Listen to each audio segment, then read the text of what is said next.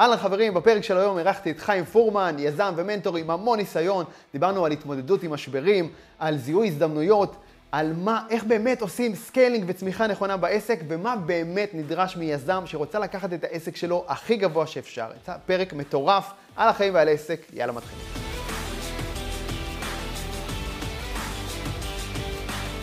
חיים פורמן, יובל ביאליק. מה שלומך? מצוין, איך אתה? מעולה, תודה, כיף לארח אותך כאן היום. תודה שאתה מארח, כיף להיות פה. מעולה. אז uh, ספר uh, למאזינים שלנו קצת מה אתה עושה היום. אני יודע שאתה תמיד עושה המון המון דברים. כן. דיברנו על זה עכשיו קצת למטה. ספר לחבר'ה שלנו את עיקר הפעולויות uh, שלכם היום. אז קודם כל, אצלנו בחברה אנחנו עושים הרבה דברים. קודם כל, uh, יש לנו את כל הקורסים הדיגיטליים. שקשורים לשיווק, לאסטרטגיות שיווקיות וכולי. אצלכם בחברה, תן את השם של כן, החברה. כן, שם החברה, easy to success, international בעם. בכוונה נכנסת את ה-international, תמיד לחשוב uh, בינלאומי. יפה. כן, השותף שלי זה ארטיום אלושן, uh, הרבה שנים שותפים, uh, מעל מ-16 שנים שותפים, עושים הרבה דברים. אז uh, כן, יש לנו מחלקה שמתעסקת בקורסים דיגיטליים. Uh, יצרנו בעצם קורסים דיגיטליים לא כדי למכור אותם. אלא היא נבעה מהצורך של הלקוחות שלנו. תמיד ראינו שיש איזה לקוח שיש לו צורך, ואנחנו רואים שאנחנו חוזרים פעם אחר פעם עבור, עבור אותו המסר. מה שעשינו זה בעצם, אמרנו, אוקיי, בואו ניקח את הידע, נהפוך אותו לקורס דיגיטלי, יפה. והקורס דיגיטלי הוא בעצם מדריך עבור הלקוחות. אז הם לא נוצרו כדי למכור אותם בהתחלה, הם נוצרו... הם גם נמכרים בטח... אחרי זה נמכרים. כן, אוקיי. קודם כל בשביל הלקוחות שלנו. יפה. זה הדרך הכי טובה ליצור מוצר. בדיוק. לתת מענה ללקוחות שלך. הצורך האמיתי. מעולה. בדיוק. יש לנו גם מחלקה שמתעסקת בליוויים, זה קבוצות ליווי, היום קצת פחות, אבל uh, בעבר עשינו את זה הרבה, יש לנו קבוצת ליווי שנקראת הסרט הג'וקר. Uh, יש לנו מועדון לקוחות שנקרא מועדון הג'וקר, uh, וכמה ליוויים אישיים. בנוסף, אנחנו מקימים כל הזמן עוד חברות, עוד מיזמים, עוד רעיונות, כל הזמן מתפתחים ומתפתחים ומתפתחים. מעולה. ואתה גם עושה ליוויים אישיים בעצמך, נכון? עדיין כן, כן. לעסקים? כן, עדיין, אני מאוד מאוד אוהב את ה personal connection הזה. איזה סוג של עסקים באים אליך אישית ל... לייעוץ? זה... העסקים שמגיעים אליי זה לא עסקים, אתה לא חייב לבוא להגיד עכשיו זה עסק של 10M, אה, בסדר? או 100M, או 100K, או 50K. אוקיי. זה עסק שהוא, שהבן אדם חייב להיות יזם שם. אוקיי? הוא חייב להיות יזם פה, או שהוא מגיע עם רעיון והוא מבין שהוא לא בא עכשיו אה, לאיזושהי גלולת קסם כזאת או אחרת, הוא בא כדי לעבוד, ולעבוד לפעמים קשה, כדי באמת לפתח ולשדרג את העסק שלו עוד כמה רמות קדימה. זה יכול להיות עסק בתחילת הדרך עם רעיון ממש ממש מדהים. כן, אתה תעבוד גם עם עסק שממש בתחילת הדרך? בטח, בטח. שאין, שעדיין לא מכר אף מוצר? בטח, בוודאי. Okay. בא אליי בן אדם עם רעיון מדהים, הוא לא היה עצמאי לפני זה, אבל מה שכן, הוא היה סמנכ"ל פה, היה סמנכ"ל אה, שמה, אוקיי. סמנכ"ל פה. לא, סמנכ"ל... זה סיפור אחר, אוקיי. סיפור אחר לגמרי. מצד שני, בא בן אדם שלמד במשך שנתיים, שלוש, למד, פיתח את הרעיון שלו, ועכשיו רוצה ליישם אותו הלכה למעשה בשטח. הוא מוכן פה, הוא מוכן פה בראש. ברגע שיש לו מנטליות טובה, והוא מבין מה צריך לעשות ואיך צריך לגדול, הוא לפעמים רוצה אנשי ביצוע, או אנשים שיבואו ויכווינו אותו. יותר נכון, כדי שיוכל למנוע מעצמו את אותן טעויות שאחרים עשו. ואיך אתה מזהה שהיזם הזה מוכן? אינטואיציה. שתיים, שלוש דקות שהוא פותח את הפה, אתה כבר יודע מי באמת היזם ומי הבן אדם שנמצא מולך. בכל איזה שהם קריטריונים שיש לך, שמכווינים את האינטואיציה הזאת? לא יודע להגדיר את זה. זה ממש ממש מדהים, זה הניסיון. Okay. אוקיי. הניסיון בעצם אומרת שלא. אני תמיד אומר את זה לאנשים, גם אמרתי את זה לך בשיחה לפני זה. אני קודם כל מאמן אישי ועסקי. זאת אומרת, יש את הניסיון האימוני, האישי, מהעבר והעסקי כן. עצמו, וזה, הניסיון הזה נותן לך את, ה, את האינטואיציה הזאת לבוא ולהסתכל על הבן אדם מאחורי הבן אדם. לא להקשיב למה שהוא אומר לך, אלא להקשיב למה שהוא לא אומר לך. לסאבטקסט. בדיוק, בדיוק. ברגע שאתה מבין מה שהוא לא אומר לך, אז אתה מבין איזה סוג יזם הוא, איזה, או איזה סוג בן אדם הוא. ואז אתה מבין איך אתה יכול לעזור לו. בדיוק. או אם בכלל אתה יכול לעזור לו, או שיכול שאתה תעזור לו, אבל הוא לא מתאים לך. זאת אומרת, כל המסננים האלו, תוך כמה דקות, בדרך כלל אפשר להבין אותם. אוקיי. Okay. ומבין כל הפעילויות האלה שאתם עושים ושאתה עושה באופן אישי, מה אתה הכי אוהב? למה אתה הכי מתחבר, חי? אני אוהב לראות אנשים שצומחים ומתפתחים ושוברים אחד את השיאים של עצמם, שתיים, הם גם שוברים את השיאים שלך. ברגע שאתה רואה שבן אדם בא ולמד ממך הכל, או אפילו בשיחה, נתת לו כמה טיפים, ואז הוא מיישם את זה, ואז הוא שבר את השיא שלך, וואו, פיצוץ. מה, שיא הכנסות? שיא הכנסות, שיא פעולות, פרודקטיביות.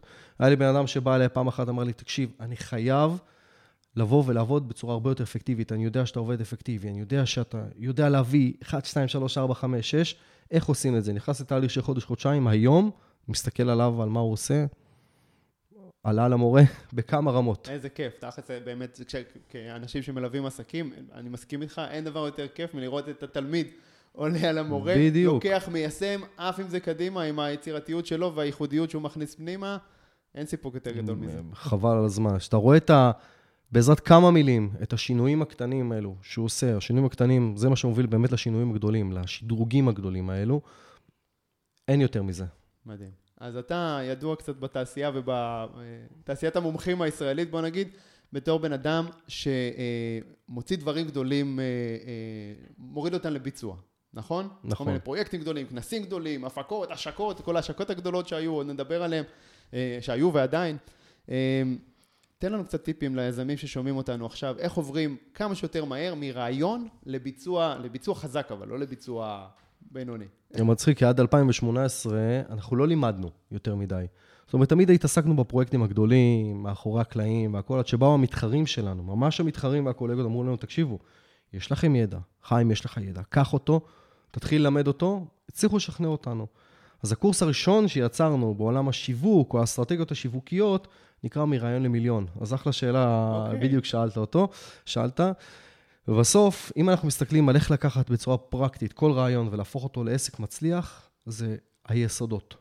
תמיד לבנות את היסודות כמה שיותר חזק.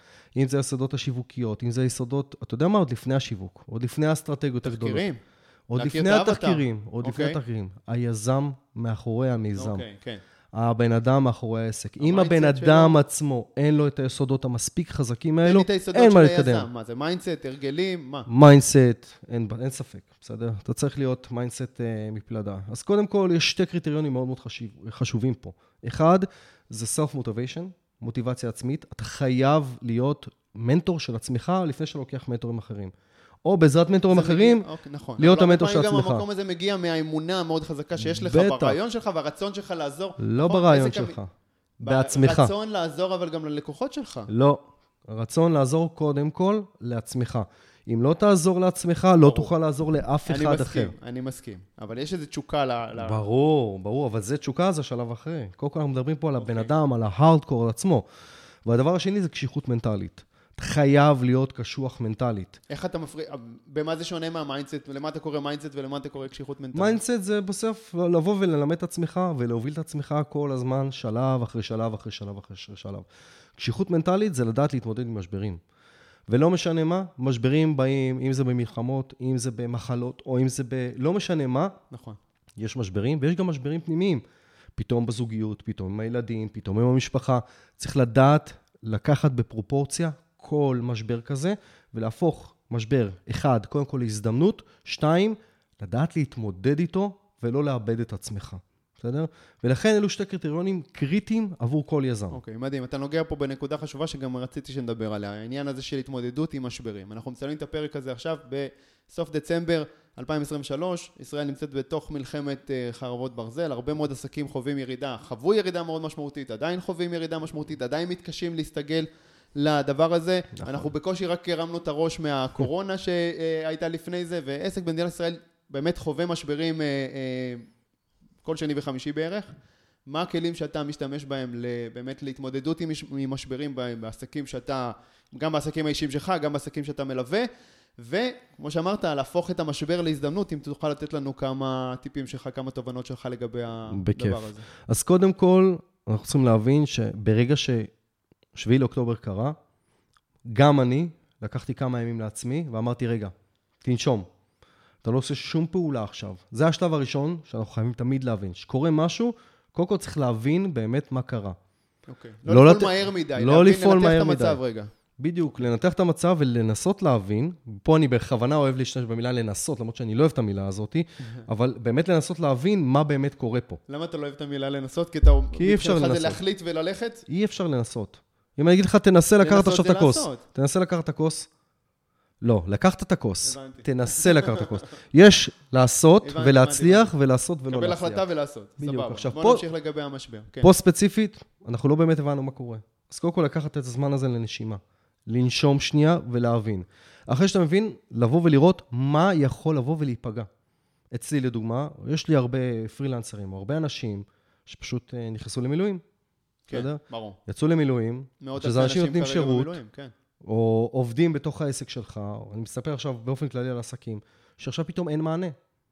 לבוא ולראות איפה העסק יכול להיפגע, איפה הוא נפגע, ובמה אתה הולך לטפל, כי אתה לא תוכל לטפל בהכל. יפה. זה- לעשות תעדוף. בדיוק, אתה חייב לעשות את התעדוף, ולהכין דפאות. דפה זה דרך פעולה אפשרית, בסדר, עדיין יש לי את המושגים של הצבא, כן. אין מה לעשות, לא יוצא ממני. דרכי פעולה אפשרית, לטפל במה שצריך לטפל. לקחת את העסק עצמו, לקחת את ה-100% הזה, להוציא ממנו את ה-20-30%, שזה ההארדקור של העסק, שזה הבסיס של העסק עצמו, ולהבין שזה, לא משנה מה, חייב לפעול. זה הדבר הראשון, זה אלו הדברים הראשונים שקודם כל צריך לבוא ולהתעסק איתם בעת משברים. אוקיי. בסדר? עכשיו, אחרי זה, לבוא ולראות מה חסר. פה ספציפית במשבר הזה, עוד פעם, לא הבנו, כי המשבר הזה, בשונה ממשבר הקורונה שקרה, זה שפה מעורב פה אלמנט רגשי מאוד מאוד מאוד מאוד גדול. נכון. בסדר? אני בתור איש צבא לשעבר, שעשיתי המון מילואים, אני יכול להגיד שאני לא ידעתי בהתחלה מה אני הולך למכור. איך אני בכלל אמכור כש... כשיש פה מצב רגשי כל כך, נכון. כל כך, כל כך גדול? אז אני, מה שאני עשיתי זה אמרתי, אוקיי, בוא ניקח את כל הקהילות שלי, במיוחד ב email marketing, בוא ניקח את הלקוחות שלי, לקוחות מעבר והווה, וקודם כל נוודא שכולם בסדר. זה קודם כל. זה אומר שהשלב השני הוא לעשות level אחד עם כל הקהילה שלך. לבוא ולהסביר להם שאתה שולט במצב.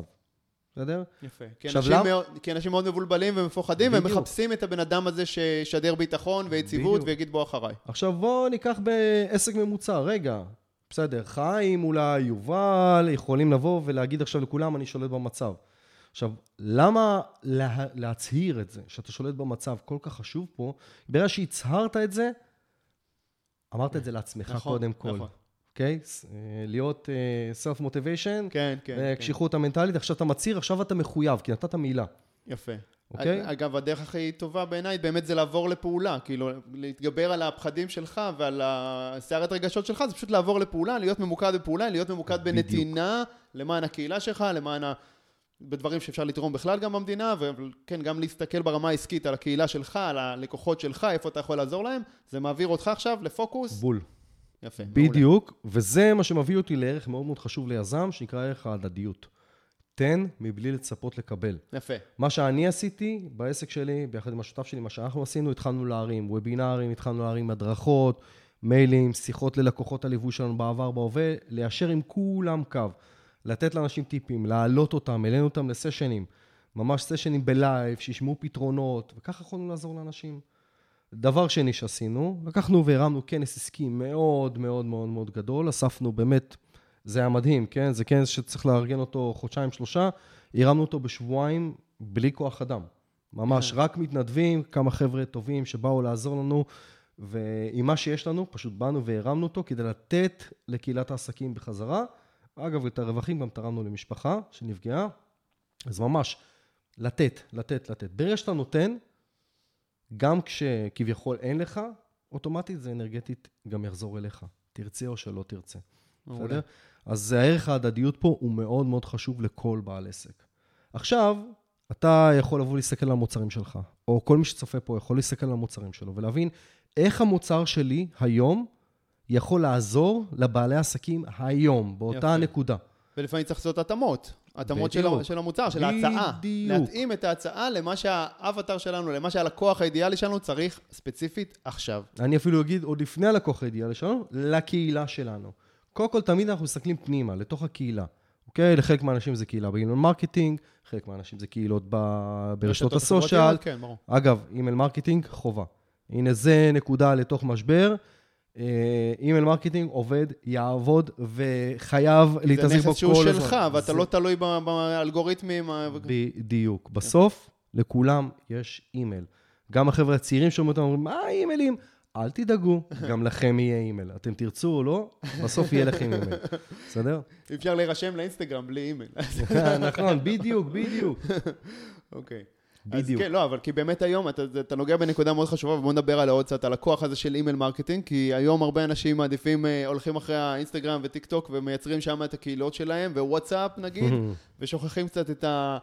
את ה email marketing, שבאמת uh, עשה לכולנו, מי שהחבר'ה קצת יותר ותיקים כמוך וכמוני, קצת עשה לנו הרבה מאוד כסף בחיים. בטח, email marketing זה הדבר החזק ביותר שיש, וזה אני יכול להגיד, בעת משברים רואים את זה. בכל משבר רואים את זה. אני תמיד אומר לאנשים, יש לך שאלה, אתה הולך למאמה גוגל, אוקיי? אתה עושה כסף מפאפה אימייל. ככה אני קורא לזה, בסדר? אז זה טוב שיש את הקהילה הזאתי, ויש את הקהילה הזאת ויש את הקהילה הזאתי. אני יכול להגיד שבשנים האחרונות אני פחות נמצא ברשת, עוד פעם, כי אין זמן, למרות שגם לשם מכריחים אותי לרוץ, אז אני גם אעשה את זה, בסדר? אבל בסופו של דבר, אנחנו כל הזמן בונים ומחזקים את קהילת ה email marketing, זו קהילה מאוד מאוד מאוד חזקה. יש שם אנשים שעוקבים אחרינו משנת 2014, זאת אומרת, אנחנו מדברים כבר על תשע, עוד מעט עשר שנים, שנמצאים בתוך רשימות תפוצה שלנו ברצף. מדהים. אוקיי? אז זה משהו שהוא מאוד מאוד מאוד מאוד כן, חזק. כן, וזה משהו שאנשים לפעמים אה, אולי מפספסים בהקשר הזה של אה, שיווק באימייל, שלפעמים אנשים באמת צריכים לעקוב אחריך ולקרוא את האימיילים שלך במשך כמה נכון. שנים, אבל אז יגיע הרגע הנכון, ואם אתה היית שם בהתמדה ונחישות כל הזמן מול הפרצוף שלו, כשיגיע הרגע שלו לקנות, הוא יקנה ממך. בדיוק. אם אתה לא היית שם בזמן הנכון, והוא בשל עכשיו לקנות, הוא יקנה ממישהו אחר. בדיוק, בדיוק. אני כל הזמן אה, הולך לכנסים בארץ, בחו"ל. ובאמת היה כנס ב-2019, האמת היא, ממש לפני הקורונה שהייתי, הייתי באוקראינה בכנס שיווק ענק, 7,000 איש, ועמד שם אחד על הבמה, אה, מתחום ה dating בכלל, ובא והסביר על email marketing, ואומר, תקשיבו, אני שולח לאנשים שלי, לא פעם בשבוע, לא פעמיים בשבוע, אלא שבע פעמים ביום, שולח להם אימיילים. שבע פעמים וואו. ביום.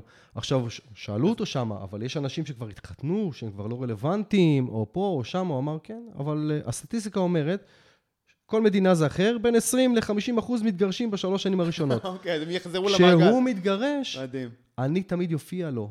בתפיסה. תמיד הוא יראה את האימיילים ממני. לא משנה מה, תמיד הוא יראה את האימיילים כן, ממני. כן, וככל שאתה שולח יותר, אז אתה מגדיל את ההזדמנויות שלך, את סל ההזדמנויות שלך. בדיוק, בדיוק. אז email marketing זה משהו שהוא מאוד מאוד חשוב, רשימות תפוצה זה משהו שמאוד מאוד חשוב. גם לזה, אגב, יצרנו קורסים, אין מה לעשות. זה קריטי. אה, אה, נרצה או לא נרצה. בסוף הקהל רצה, יצרנו. אז דיברנו מקודם, לוקחים את המוצרים, בסדר? על המשבר, אנחנו חוזרים להתמודד כן, עם משבר. עושים להם, אה, עושים להם התאמות. קודם כל, בודקים מה רלוונטי, מה לא רלוונטי, ואז רואים מה חסר. רגע, בשביל זה צריך לדבר עם לקוחות קצת. עם לקוחות, לא עם אנשים, איך תדע איך לעשות את ההתאמות? אני שולח אנשים לעשות תחקירים. קודם כל, כן, אפשר לעשות מחקרים. להבין את מצב האבטר עכשיו, את מצב הלקוח שלי. למרות שאם ניקח את תחילת המשבר, לא, ברור, לא בימים הראשונים, לא, לא, אה, ברור. אז אני מדבר, כן, בשבוע, שבועיים, ישר לאחר משבר. כי אנשים לא יודעים, הם לא כל כך מבולבלים בסיטואציה כזאת, הם לא יודעים. האנשים, היזמים, אמורים בסוף להבין, הם אמורים להכיר את הקהל שלהם. הם אמורים להבין את המשבר ואוטומטית לפעול. לא מחכים עכשיו חודש, חודשיים, שלושה, מה יקרה בחודש, חודשיים, שלושה? כל המתחרים יעשו בדיוק את אותו הדבר. כן. אוקיי? עכשיו, אחרי שהם ישמעו את הפודקאסט הזה, אם יש ואקום מסוים, מישהו אחר, אז... אם יש ואקום, חברים, מישהו אחר ייכנס אליו. בדיוק, בדיוק. היום לרעיון, ברגע שיש רעיון, יש לו זמן ביצוע של בין חצי שנה לשנה, או שאתה תבצע, אם אתה לא לבצע, האנרגיה עוברת לבן אדם אחר. ככה זה עובד. כן. בסוף זה יקרה. ואז כן, לוקחים, עושים את ההתאמות עצמם, ומשווקים. למי משווקים? קודם כל, לקהילה. ללקוחות. למה לקהילה? כי לקהילה אנחנו יכולים לשווק בצורה יותר עדינה. לא צריך בצורה אגרסיבית, נכון. ואנחנו גם מעבירים להם או מלמדים אותם את מה באמת הם צריכים ולמה הם צריכים את זה עכשיו. יפה, וזה אנשים שמראש גם עוקבים אחרינו ורמת האמון איתם בדיוק. יותר גבוהה. אני הייתי אפילו אומר, קודם כל לשווק, אפילו לראות אם אפשר אולי אה, לייצר עוד מוצר או עוד הצעה ללקוחות הקיימים שלכם. זאת אומרת, למי בעסק שבו זה אפשרי. אני אומר עוד לפני לייצר. זה מה שאני עשיתי בקורונה קודם כל, כן? כן? העסק שלי התרסק לחלוטין. קודם כל רצינו לייצר נכון. הצעות חדשות ללקוחות הקיימים. נכון, נכון. אנשים שכבר רמת האמון מאוד מאוד גבוהה, יש הרבה יותר סיכוי שהם יקנו, ולכן עדיף להשקיע את עיקר האנרגיה שם, קודם נכון, כל. נכון, חד משמעית. חד משמעית. למה? קודם כל אתם יוצרים ביטחון. הקהילה שלכם תרגיש ביטחון, כי אתם, הם מבינים שאתם ממשיכים בפעילות. ברגע שאתם ממשיכים בפעילות, גם להם יש לגיטימציה להמשיך בפעילות. וגם, זה אחלה סביבת טסט. בסוף אתם בונים פה case study לעשייה שלכם, בסדר? לתוכן שלכם, למסרים שלכם, ואז יוצאים החוצה. עכשיו, מתי יוצאים החוצה? זו שאלה. עכשיו, יש טריגר אוקיי? שאם אה, אנשים לא יודעים אותו, חשוב שידעו אותו. אפשר להבין את, מתי אפשר לצאת החוצה לפי הטלוויזיה, בסדר? מתי... אוקיי, תסביר, כן. כן. אפשר לראות את זה, יש איזשהו שלבים, בסדר? של הבנה וסוג של... אה, מהשלב שבו זה 24-7 חדשות, ועד השלב שבו יש כבר חוזרים לתוכ... לתוכניות ולריאליטי ולדברים. לפני כן. הריאליטי, זה רמת הפרסומות. Okay. אוקיי. ברגע שהפרסומות מגיעות לאורך של שתי דקות, ומכניסים להכניס גם פרסומות שיווקיות, זה אומר... שזה לא תשדירי חסות, אלא פרסומות מלאות, לזה הכוונה? גם אם זה חסות, אבל זה חסות מכירתית יותר, אוקיי? אוקיי. אז אפשר להגיד, השוק, כבר איחרנו אותו טיפ-טיפה, אבל עדיין לא. בסדר? ברגע שיש לכם פרסומות של 4-5 דקות, ממש פרסומות כמו שצריך, אנחנו יכולים להבין שהשוק ממש מוכן, וכשהמהדורה המרכזית מתקצרת מ-8 בערב עד 12 בלילה, מתחיל להכניס... מחזירים את הפריים טיים, אה, כן. מכניסים להכניס עוד כל מיני תוכניות, אנחנו נבין שהשוק בשל. עכשיו, זה מצחיק, בחנתי את זה, אה, גם את בחנת את זה, גם בישראל וגם בחו"ל, אוקיי? וראינו ראינו את השלבים האלו, ובחנו את זה גם מול, מול השוק, וזה פשוט ככה, זה פשוט עובד. שתיים, בעלי עסקים, בהתחלה אולי קצת קשוח, אמרתי, קחו את הזמן רגע, תעכלו ביחד עם כולם. כן. לא צריכים להתנצל שהם מוכרים מוצרים בתקופות משבר, כי בסופו של דבר, אחד, אחד הפידבקים שאנחנו קיבלנו מהרשימה שלנו, זה אומר, תקשיבו, עוד חודש אנחנו הולכים להיות רעבים ללחם. אתם לא יכולים להרשות לעצמכם להיות רעבים ללחם, ואתם לא צריכים להתנצל על זה שאתם מוכרים. יכולים להסביר, אין מה לעשות, א', ב', ג', ד', ה', אבל אסור להתנצל בזה שמוכרים. זה משהו שהוא חד משמעית, אל תחשבו פעמיים, אתם חייבים למכור כי אתם חייבים לדאוג לעצמכם. אתם דואגים לעצמכם, אתם דואגים גם לקהילות שלכם, דואגים גם לאנשים דואגים נוספים. גם למדינה בסופו של דבר, בדיוק. כן, העסקים פה הם, יקרס, הם קורסים, ו... ו... נכון. המדינה צריכה גם את הכסף שלנו ממיסים, וצריכה את ההכנסות שלנו. נכון, חד משמעית. אוקיי. אז אה, לא צריך גם להרגיש את הדיסוננס הזה, או את הפער בין לדאוג לעצמך לבין אה, לדאוג למדינה. זה כשאתה דואג לעצמך, אתה גם דואג למדינה בסיטואציה בדיוק, הזאת. בדיוק, מסכים לחלוטין. אוקיי, מעולה. אמרת קודם משהו מאוד מאוד חשוב בעיניי, אה, על ה... לנצל את הקהילה שלך ב... בתור אה, מקום לטסטים, אוקיי? ובעצם יש לך אפשרות לבדוק במקום יחסית סטרילי, במקום שבו, שוב, רמת האמון יותר גבוהה, וסולחים לך גם יותר, ומוכנים לקבל כל מיני דברים. זה אפשרות לבדוק כל מיני מוצרים חדשים, הצעות חדשות, לפני שיוצאים איתם. אה, לכלל השוק, נכון? דבר קצת על העניין הזה של טסטים, ממש. של ניסוי וטעייה, של לבדוק את זה.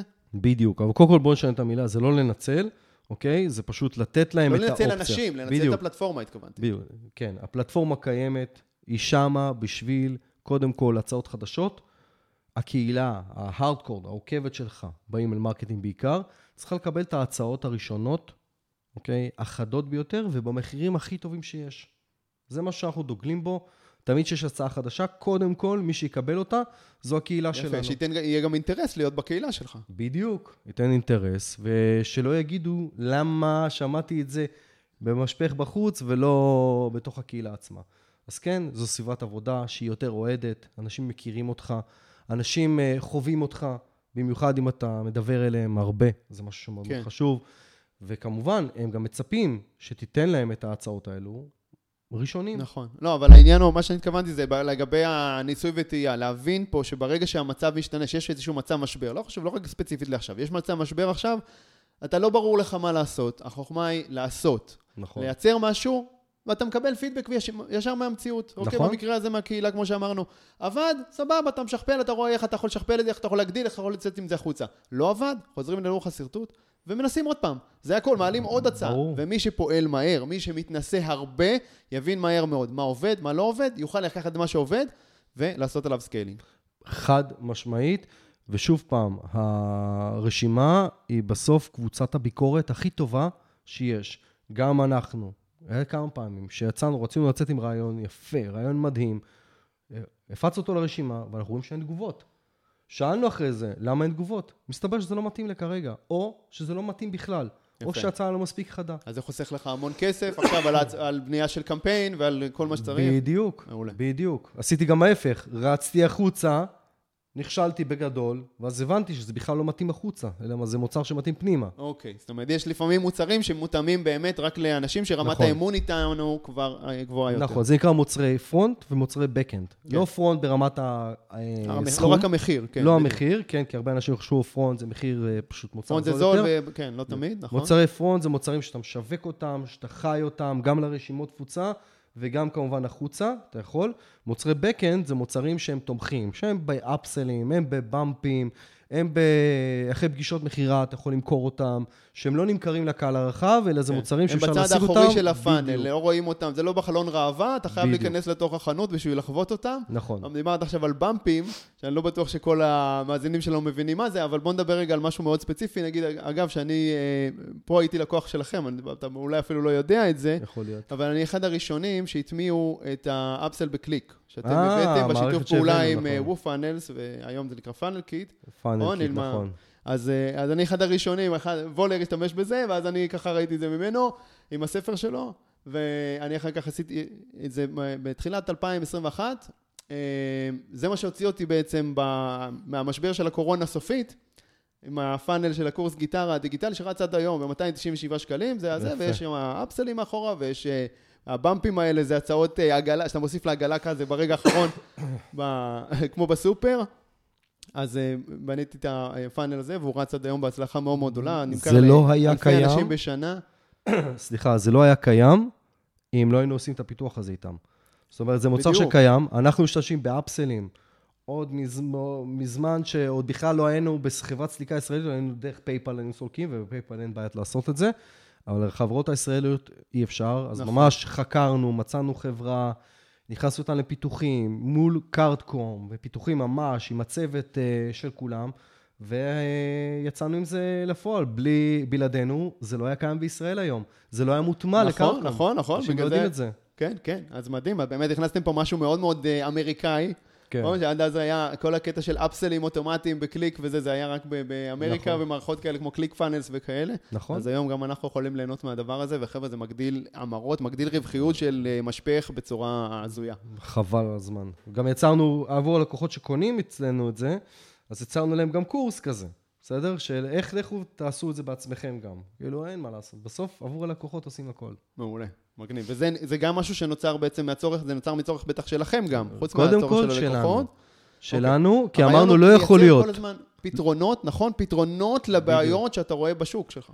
לא יכול להיות שהתפיסה אה, הישראלית מאחרת אחרי התפיסה הבינלאומית, לא אומר אפילו אמריקאית, בהרבה מאוד שנים, בסדר?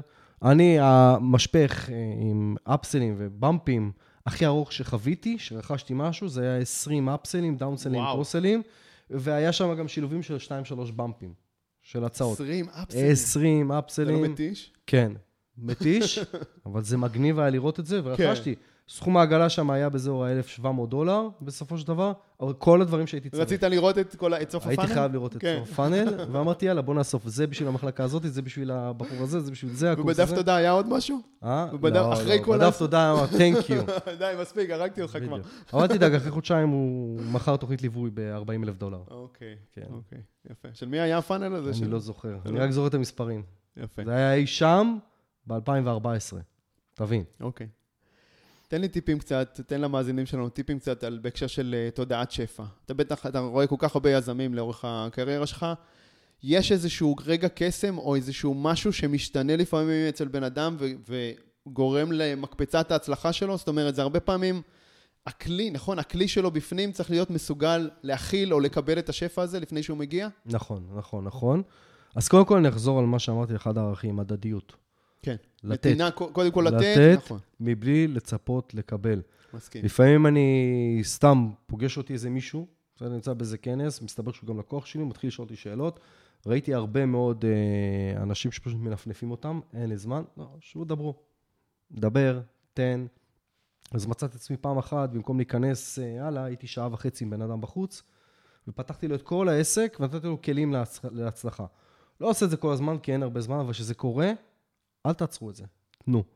תנו מבלי לצפות. בסדר? גם לקהילה שלכם, תנו.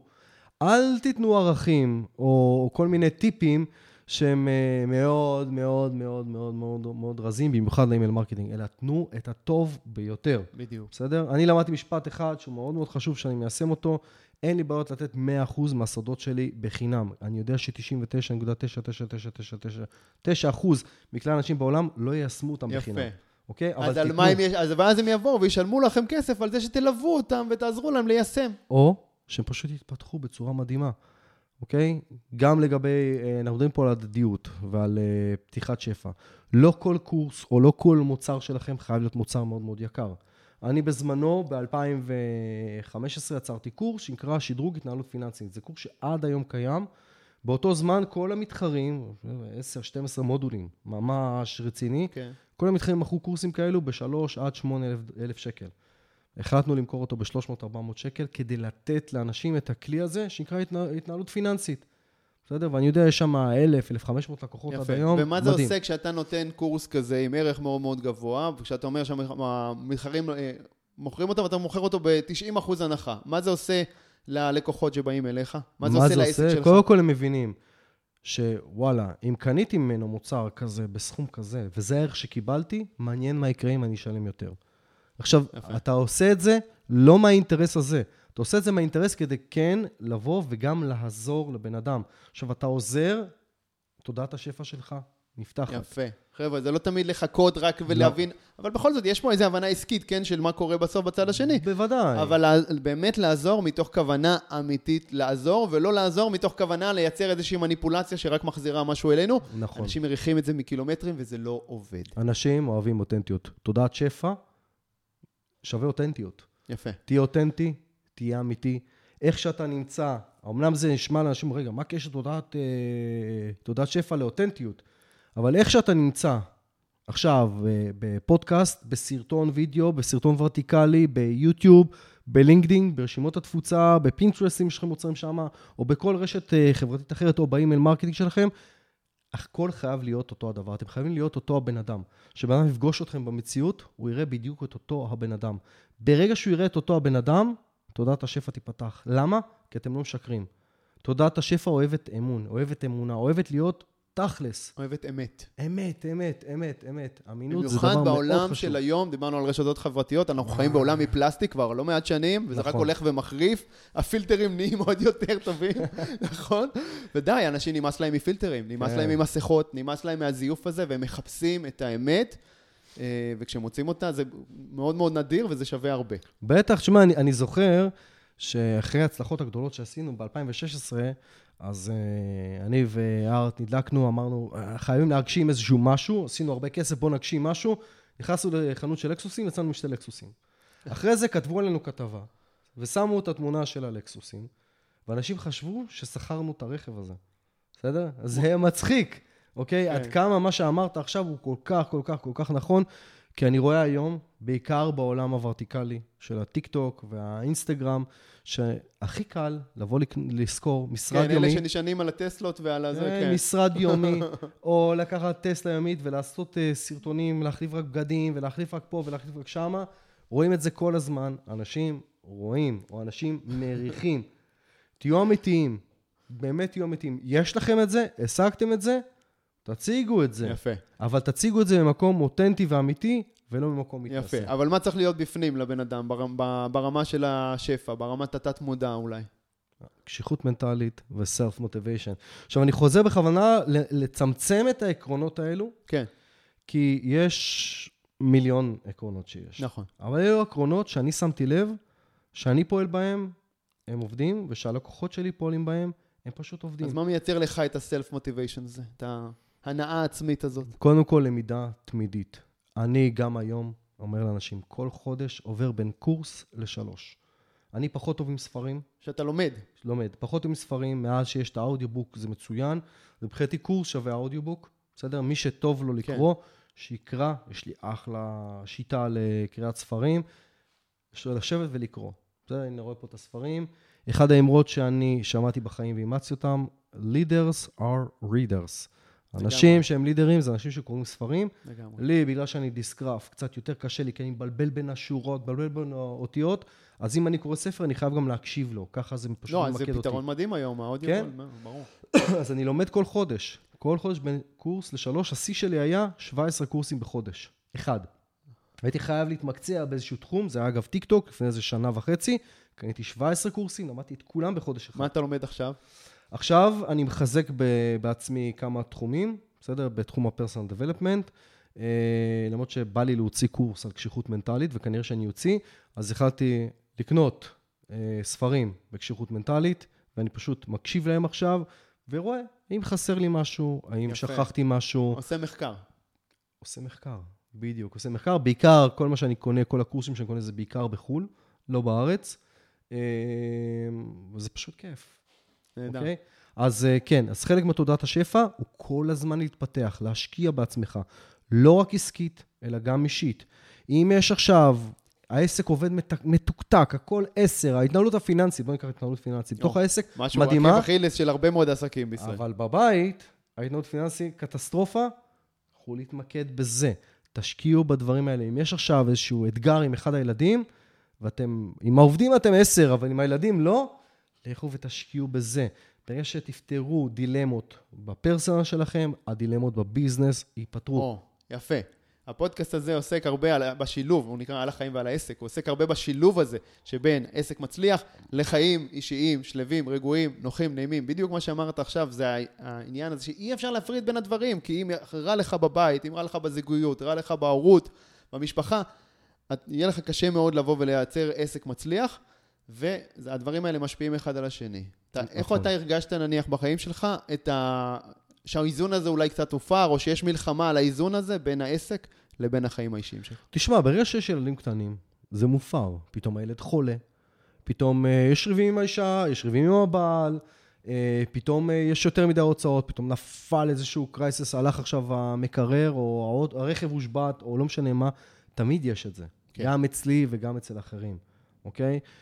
אני היום, במצב שלי, לא משנה אם יש crisis או איפה, זה חמש דקות, אין crisis, בגלל הקשיחות המנטלית. זה איזשהו משהו שאני לא יודע להסביר אותו היום, זה הרבה מיומנות, אבל פשוט אני לא סופר את המשבר. יש לך איזה, אבל איזה סדר פעולות, איזה רצף פעולות מסוים שאתה עושה לא, כדי להעלים את המשבר? לא. אין רצף, יש קבלת החלטה. פעולה אחת. שלך. קבלת החלטה שלי. זה, אה, אבל זה נורא חשוב, זה לקחת המשבר. רגע, שם. לא, חיים, אבל זה, יש פה משהו חשוב, בוא נסביר אותו רגע למאזינים שלנו. זה מתחיל מזה שאתה לוקח אחריות בטח. על עצמך. בקונפליקט הרבה פעמים, יש גם צד שני. רוב האנשים מנסים לשנות, או, או חושבים שהבעיה היא בצד השני. זה מתחיל תמיד בלקחת אחריות על עצמנו, ברור. ולבצע פעולה שלנו, בלי לצפות לתמורה מהצד השני. נכון. בדיוק כמו שדיברנו בשיווק. נכון מאוד. אבל אם הפעולה הזאת שלנו נכונה, ואם זו חשיבה נכונה על, ועל נתינה, אז גם הצד השני כנראה יקבל את זה, ו- והמצב יירגע. חד משמעית. קבלת אחריות זה בוודאי, זה בלי אחריות לא נוכל אה, לעשות כלום, כי תמיד נאשים את, ה, את הצד השני. אנחנו, אה, יש לנו איזשהו, איזשהו קטע, אה, בכלל בחברה או בכל חברות, תמיד אני אומר את זה לאנשים, ברגע שאתה מדבר על עובד, על פרילנסר, על חבר או על מישהו יותר מדי, אבל לא בקטע חיובי ומקדם, אתה צריך לעזוב אותו, או שאתה צריך לפטר אותו, אוקיי? אוקיי, כי זה אומר יפה. שאתה משריש את האחריות של הביצוע, של העשייה, על אחד מהגורמים החיצוניים ולא על עצמך. כי לא משנה מה, ברגע שאתה בעל העסק, אתה המנכ"ל של העסק, אתה אחראי, לא משנה ברור. מה קורה בעסק, אתה אחראי. נכון. זה קודם כל. האחריות היא שלך, אחרי זה של כל השאר. אז אם יש בן אדם שאתה מדבר עליו יותר מדי ולא ברגע, לא בקטע מקדם, הוא לא צריך להיות שם. מעניין. אה, חוץ מזה שאולי זה גם הזמנה לעבודה שלך עם עצמך, בלי קשר. אם אתה מאשים, אם אתה, אם אתה, אם אתה כאילו לקחת מאשים- אחריות ולהסתכל, זה אומר שאתה מחפש את אותו בן אדם רק כדי להאשים אותו, כנראה שלא צריך בסביבתך. כן, יפה, זה קודם כל. יפה. כי וברגע שתוציא כי אותו, אולי, רגע, אני לוקח את זה איתך עוד קצת אחורה, כי יאללה. אולי הסיבה היא שמראש סולם הערכים של אותו עובד שהכנסת לא תואם לסולם הערכים שלך, בול. ולכן המ- זה, אה, ההתנגשות פה היא בלתי נמנעת. נכון מאוד, נכון מאוד. אז- צריך לראות שיש התאמת הערכים, זה דבר מאוד מאוד חשוב. יפה, כן, זה הכי חשוב בסוף עם, ה, עם הצוות שלנו, לייצר התאמה כזאת של סולם הערכים, ואז באמת העבודה היא חלקה וכיפית ונעימה, ולא צריך להגיד הרבה, הדברים פשוט קורים, נכון? נכון. כמה אנשי צוות יש לכם היום ב... תראה, זה תלוי, אנחנו, רוב אנשי הצוות שלנו הם פרילנסרים, בסדר? אנשים שהם אה, תחת מיקור חוץ. אה, מאז הקורונה עשינו הרבה שיפטים, אני גם ממליץ את זה לעסקים אחרים. יש את ההארדקור שאתה יכול להשאיר אותו כשכיר, נכון. כל השאר תוציא את זה החוצה. כן, גם יש- אני עשיתי שינוי כזה אצלי יש, בקורונה. יש הרבה, זה תלוי לאיזה פרויקט, זה תלוי לאיזה מטרה. אה, ובמהות עצמה של החברה אנחנו שלושה.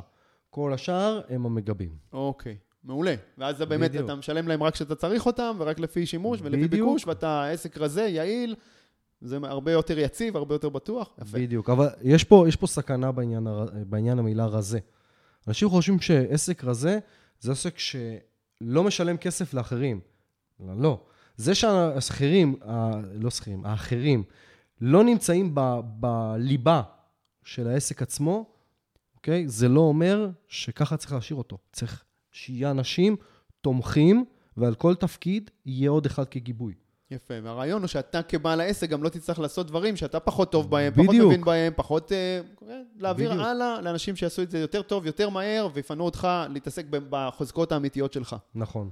יפה. תן לנו קצת טיפים מהניסיון שלך על אה, ניהול של אה, צוותים, של ספקים, של שותפים, אתה בשותפות כל כך אה, ארוכה עם ארטיום. קצת על, על ניהול של אנשים בכלל. אה, קודם כל, ניהול של אנשים מתחיל עוד פעם, בניהול של עצמך. נכון. בסדר? זה אה, חשוב, אתה צריך walk the talk, בסדר? אה, מה שאתה עושה, זה משפיע ומשריש על אחרים. אם אתה מתעצל, זה ישריש על אחרים. אז קודם כל, כמובן, יש פה את העבודה העצמית עם עצמך. דבר שני, זה בהירות, אוקיי? אני מדבר פה רגע על עובדים או פרילנסרים. אתה צריך ליצור בהירות שכל אחד מבין בדיוק מה הוא צריך לעשות ומתי הוא צריך לעשות. דבר נוסף פה זה trust, אתה חייב לסמוך עליו, גם אם הוא יעשה טעויות, ולפעמים אתה צריך להוביל אותו לעשות טעויות כדי לבחון אותו, איך הוא מגיב כשיש טעויות. האם הוא יודע לקחת אחריות, או שהוא יודע להציף את הדברים לפני, יפה. ולאחר מכן, כמובן, חלק מהבהירות זה גם נהלים, סיסטמים של עבודה. עסק חייב להיות מסוסתם מדהים. עד לרמת רחל בתך הקטנה. בדיוק. ואז אין שאלות, אין את כל המיליון טלפונים האלה מהעובדים, נכון? שמציקים נכון. לנו לבעל העסק ולזה. נכון. לא, אם יש נהלים, אם יש סיסטמים, הכל מסודר, כל אחד יודע מה הוא עושה, את סדר הפעולות המדויק, לא צריך לדבר. נכון? נכון? אני- מכונה משומנת, רצה. אגב, איך, איך בוחנים את הסיסטמים? במשברים. אני יכול להגיד לך שיש הרבה חבר'ה, גם אצלי, שפתאום נתקלנו מדברים, ראינו איפה אין סיסטמים, ואיפה יש סיסטמים מדהימים. יפה. ואני יכול להגיד לך שאצל חלק מהחבר'ה שאני מלווה אותם, 50% מהאנשים יפוטרו, כי הסיסטמים לא היו. so called היו, אבל הלכה למעשה בשיר שהיה צריך לתפעל משהו, הם לא שמה. הסיסטמים זה דבר מאוד מאוד מאוד חשוב לניהול עובדים. עכשיו, דיברנו על שותפות. כן. תראה, שותפות זה טריגר. למה זה טריגר? כי שותפות בסוף, נרצה או לא נרצה, זה כמו נישואים, בסדר? כן. כמו להיות עם אה, בן או בת זוג. בסוף, אה, הטיפ או הסוד הכי גדול שיכול להיות פה בשותפות זה להבין אחד את השני. בסדר? להבין את אחד את השני, לדעת מתי אתה מרים את האגו, מתי אתה מוריד את האגו, ולבחור באיזה מלחמות אתה נלחם. יפה, ממש כמו בזוגיות. ממש, כן. ממש, ולחשוב ממש דרך בזוגיות. העיניים של הצד השני בעצם, להבין אותו, זה אומר בעצם להסתכל, לחשוב דרך העיניים שלו, נכון. דרך איך שהוא רואה את העולם, להגיד, אוקיי, מה הוא צריך ממני עכשיו? מה הוא נכון. צריך, קודם כל לתת לו מה שהוא צריך ממני, ואז אני כבר אקבל את שלי בהמשך. נכון, זוגיות לכל דבר, ובסוף זה חלק מהעניין. להבין, להבין, להבין, להבין, ולדעת להוריד את האגו. זה, אני אחזור על זה מיליון כן, פעם. כן. לדעת מתי לחזור, מוריד זה את האגו, ולפעמים, כך. לא משנה מה, זה מאוד, אבל מאוד, אבל מאוד קשה. נכון, לכולנו. כן?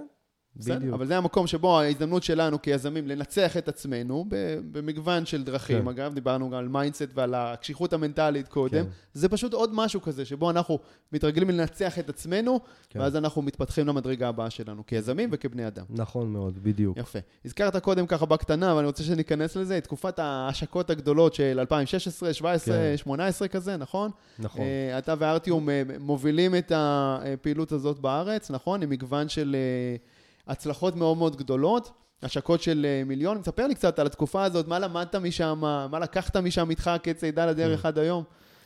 אז קודם כל, כן, אה, לפני שהתחלנו לנהל השקות, אה, היה איזשהו סטנדרט בישראל על השקות. אז תסביר לנו רגע מה זה השקה כמו שהיא הייתה אוקיי. ב-2016, כי היום אוקיי. זה עולם קצת אחר. אז קודם כל זה אותו דבר.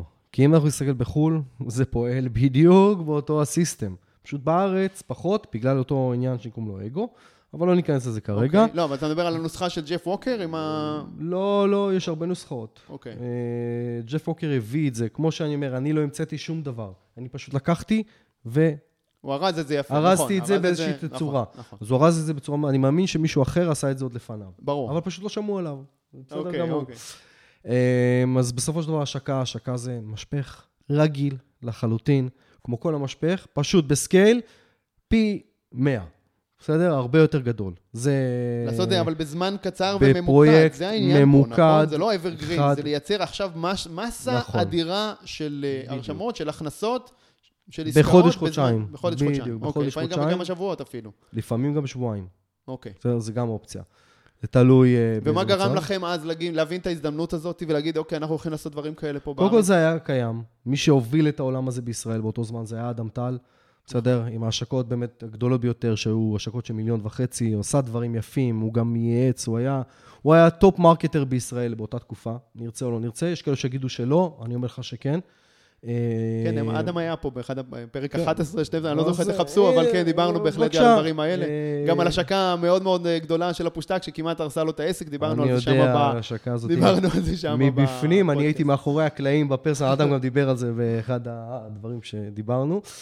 אה, ואז, אה, תשמע, אנחנו, יש לנו הרבה ניסיון בשיווק, היה לנו הרבה דברים, עשינו הרבה affiliate marketing בחו"ל, עשינו הרבה white labeling, התעסקנו הרבה בחו"ל. ואז אה, יש לנו זוג חברים שידעו שאנחנו מתעסקים בשיווק, הם החליטו להרים השקה, אוקיי? החלו להרים השקה ואמרו להם, בואו תשתתפו כשותפים. עכשיו, באותו זמן היינו מהרשימות הכי קטנות יחסית, 2,000, 3,000 איש, אבל בכל ההשקות שהשתתפנו היינו בשלושת המקומות הראשונים. אוקיי. email marketing, כן, אגב. הנאמנות של הרשימה הייתה מאוד חזקה. בדיוק. זה לא הכמות, זה נכון. כמו האיכות והנאמנות. בדיוק. מערכת היחסים. כן. בדיוק. אז אמרנו להם, יאללה, בכיף, ונכנסנו כשותפים, ואז ראינו שיש שם בעיות התנהלות לא פשוטות. אוקיי. עכשיו, חברים שלנו, אמרנו להם, בוא, נייעץ לכם בהשקה. ניקח לכם את זה ואת זה ואת זה, נייעץ לכם בכיף ובשמחה, ובום, ההשקה הזאת הגיעה ל-850 אלף שקל, בתכלס, בלי יותר מדי מאמץ. אוקיי. אני מדבר איתך על פרסום ממומן, שאני רצתי להם את הקמפיין, באותו זמן גם הייתי מריץ קמפיינים, ב-8,000 שקל, בסדר? בלבד. ואז, אה, תשמע, זה הביא עדים. כי באותה תקופה היינו חלק מאיזשהו סינדיקט, איזשהו mastermind של המשווקים ב-2015, 16, 17. אוקיי. אנשים, רק אני אסביר שמות, אה, ארטיום, אני, חבר'ה ממפי, אומנות הפיתוי באותו זמן, אדם טל, עידן וולר, אה, דנש גם הצטרף באותה תקופה, שהוא עוד התעסק בתחום אחר לגמרי, ועוד אנשים טובים, זאת אומרת, אה, היינו בקבוצות מיקוד, קבוצת מיקוד מאוד מאוד חזקה ששלטה בכל העולם הזה, אוקיי. אבל שם זה התחיל. ואז הם אמרו, אוקיי, בואו נעשה עוד השקה, אבל רגע, מי שיודע הכי טוב את השיווק זה חיים וארטיום. בואו נעשה איתם פגישה, אנחנו עושים איתם פגישה, ואומרים, יאללה, קדימה, בואו נריץ. ואז רוב ההשקות, מה קרה? זה היה, בואו נגייס את השותפים, נתחיל את ההשקה. אנחנו עם מארט החלטנו שאנחנו עושים השקה להשקה. עושים השקה לשותפים. הבאנו את הידע שלנו מהאימון אה, האישי. והאימון העסקי, בסדר? ופשוט בנינו פה תהליך מובנה לשותפים. ואז הם הגיעו הרבה יותר מוכנים. עכשיו, לא רצינו להביא יותר מדי שותפים, כי ידענו שזה עדיין, אוקיי, יכול להיות שזה היה חד פעמי, הדבר הזה. אז בואו נהפוך את זה לצירוף מקרים. בואו נהפוך את זה פעם שנייה. בואו נתחיל לבנות מזה דפוס, פעולה. אוקיי. אמרנו בכיף, גייסנו קצת שותפים, ורצנו. היעדים להשקה היו אגב 2 מיליון שקל, שזה היה לשבור את השיא של האדם, אבל יומיים לפני הוובינר מכירה, בסדר? אנחנו יושבים עם מארט אצלי במשרד, בבית, בסדר? היה שם איזה לוח קטן, מחיק מ- משוקמה כזה, וצריכים לכתוב יעדים ל... ואז הוא כותב את התאריך לוובינר, עושה, אוקיי, מה המספר? ואז הוא זורק 4 מיליון? אני אומר לו, יאללה, 4 מיליון. ובשנייה אף הכפלתם את היעד. אף אחד לא יודע מזה. זה היעד פנימי שלנו. אוקיי. הגענו לוובינר מכירה, גם לא היזם של הקורס שלו. לא, לא, לא, לא ידע, אוקיי. כי אז הוא היה נבהל. אוקיי, אוקיי. היזמים. אוקיי, היו נבהלים. ואז אמרנו, אוקיי, יאללה, מגניב. מגיעים לוובינר המכירה, הוא מתחיל, מתחילה המכירה, 5-10 דקות, אין סליקות, ואז גילינו שהיה צריך לעשות שם כמה רפרשים, ואז פתאום זה עולה, ואז פתאום יש לך וובינר מכירה, ששם אלף איש, מי מילא אלף איש לפני זה? אלף איש, ואנשים דופקים בדלתות, מנסים להיכנס פנימה, לא מצליחים. עם 10 נקודה משהו אחוז המרה. וואו. עכשיו, מדברים פה על 700-800 אלף שקל בוובינר אחד בשעתיים בלי לצאת מהבית. ואז המשכנו את ההשקה, הגענו ל-4.3 מיליון שקל, אז היה מיליון יורו. תמיד אומרים, ההשקה הראשונה ששברה את מחסום המיליון דולר והמיליון יורו בו זמנית. וזה קצת מזכיר את הסיפור של המייל בארבע דקות. זה נכון. פשוט בארבע מיליון. כן. ואז... הוכחתם שמשהו אפשרי, שמשהו שהיה נחשב פה כאילו בלתי אפשרי לפני בדיוק. כשאנחנו מאחורי הקלעים, פתאום כולם רוצים שננהל להם השקות. ואז התחילה אה, נהירת ההשקות. ואז אה, גיל אורלי פתאום בא, ואז האדם לוקח את הידע והטיפים והכל, ואנחנו מייעצים לו, ו- ודנש וכולם, ובום עושה השקה של, אה, גם של חמש או שש מיליון, והאדם עושה לפני זה השקה, ש... בקיצור, שברו לנו את השיא. אמרנו, אוקיי, צריך להרים עוד השקה, ואז הרמנו את ההשקה, ואמרנו, מתי נעשה אותה? נעשה אותה באוגוסט. אז אמרו לנו, תגידו, אתם מטורפים, מי עושה השקה באוגוסט? כולם בחו"ל. אמרנו, אין בעיה. גם נשבור את זה, וגם נשבור את זה. ומאיפה הביטחון שלך? זה הניסיון, הביטחון. כשאני קובע יעד, אני עומד בו. זה חלק מהתודעת שפע שדיברנו עליו זה קודם. חלק מהתודעת שפע. הצבת יעדים, אוקיי? וגם. והביטחון שלך, האמונה החזקה מאוד שאתה. הולך להשיג אותה. אה, אני משיג. אם לא, תכף אני אגיד למה אני אשיג אותו, אבל נתנו שם יעד של 10 מיליון שקל. עכשיו אני צריך לגייס שותפים. כן. פעם אחת, חד פעמי, פעם שנייה, יכול להיות, אה, אתה יודע, צירוף מקרים. פעם שלישית זה דפוס פעולה. זה כבר הוכחה שזה, ה- שיש פה סיסטם. כן. מה היה ה-USP בעצם לשותפים? חבר'ה, ראיתם מה, מה עשינו, נכון? עכשיו אנחנו הולכים לכישלונות מפוארים. ברגע שאנשים שמעו בפיץ' המכירה, כי עושים השקה לשותפים, כישלונות מפוארים, אמרו, אנחנו בפנים. שמעו את היעד 10 מיליון שקל, אנחנו בפנים. בקיצור, רצנו ליעד, מדברים כאילו פה על מתאבדים על 500 זה. שותפים כמעט. וואו. על ארבעה צוותי מכירות, צוותי מכירות, לא אנשי מכירות, צוותי מכירות שונים לחלוטין, כולל צוות שלי שהקמתי אותו, ומיקמתי אותו אצלי בבית. ממש ככה, פתרנו בסלון חמ"ל, ממש ככה. והגענו שם לאזור ה-7-8 מיליון שקל, ואז החבר'ה, היזמים, אמרנו להם, תיערכו. הם לא, לא הצליחו להערך, לא חשבו שנגיע לשם בכלל. אוקיי. אמרנו להם, חבר'ה, הם stop, לא נערכו עוד המכירות. לתת את השירות פשוט לכל. כך הרבה אנשים בדיוק, שקונים את המוצר. אוקיי, כן. היה לנו כנס סגור, אוקיי? במקום שכבר שולם הכל, שביטלנו אותו, בסדר? ממש ממש ככה, כי זה היה אמור להיות משולב עוד uh, טכניקה, אבל כן. לא מימשנו אותה. הגענו שם לאזור התשע, תשע פלוס מיליון שקל. זה היה פשוט חוויה. מדהים. לא עמדתי ביעד. אממה, הנה פה, שימו לב, זה דבר מאוד מאוד חשוב. זה אחריות. אם אתה לא יכול לתת דליברי למוצר שלך, המוצר שלך גם תלוי בכוח אדם ואין כוח אדם, אוקיי? תעצור. זה אולי. הלקח מה- מההשקה של אדם, ש- שדיברנו עליה אה, קודם. לא, לא, אין קשר זה ללקח. שהוא מכר שם יותר מדי, ולא יכול היה לא. לתת שירות לכל לא, האנשים אין האלה. פה לקח לזה, כי אנחנו אמרנו להם להיערך, אבל הם לא הצליחו מספיק להיערך, כן. כי עוד פעם, זה למנטורים וזה הכל, אבל ברגע שראו ש... רגע, זהו, אנחנו... אה, החבר'ה האלו באמת מטורפים, הם לא הולכים לעשות השקה של 4-5 מיליון שקל, הם הולכים פה להשקה, כי אם לא, היו, אם לא היינו עוצרים את זה, היינו סוגרים פה 12-13 מיליון שקל. ממש כן. ככה, ואני אומר את זה בריש גלי.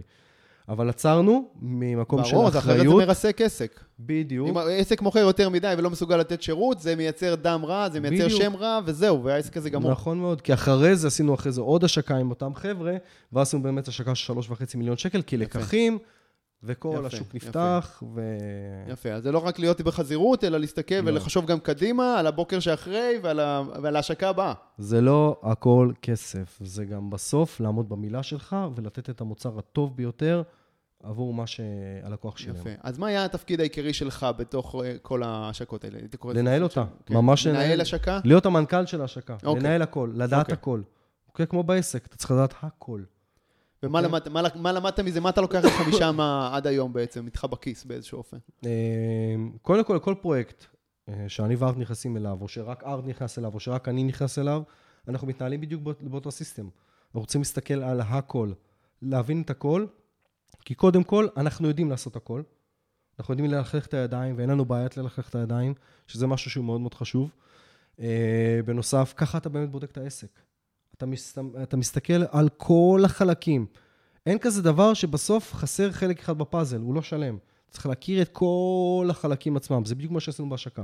כל חלק וחלק. אנשים לא יודעים, בהשקה של 9 מיליון שקל, נפל לנו ה-CRM. היינו צריכים לנהל משברים. אגב, ניהול משבר, או, או, בסדר? השקה זה... אנחנו כן. מדברים פה על CRM שיש בתוכו דאטה של 8,000 איש שעשו start to buy, שמחכים לשיחות טלפון. אוקיי? היינו צריכים להפוך, אני הפכתי להיות ה-CRM הידני. בנינו טבלות אקסל, צוותי מכירות, שותפים, התחלנו לנהל הכל ידנית. לא היה זמן להכשיר אנשים, לא היה זמן לעשות הכל. במקביל לניהול. השקה, גם הייתי ה-CRM. אז אין מה להתפנק. בקיצור, קורה משהו, מפשילים שרוולים, מכניסים את הידיים לבוץ. אין. חד משמעית. יפה. חד משמעית, וזה מה שלקחתי. לכל אוקיי, עסק. יפה. ולהתמקד בלפתור בעיות, את מה שצריך עושים, ו- ולהגיע ל- נכון. לתוצאות. שם את היד, אתה הולך אליו, אף אחד לא יעצור אותך בדרך, לא משנה מה קורה. לא משנה משבר לא כזה משנה. או אחר, נפילות, אתה רץ לא, אליו. רץ. מהמם. רץ, אבל לא רץ בעיוור, אלא רץ עם נקודות עצירה. בודק כל כן, הזמן ברור, את עצמך, ברור. עושה בקרה, לא לשכוח את זה, זה דבר מאוד מאוד חשוב. לרוץ, אבל לעשות לעצמכם נקודות בקרה.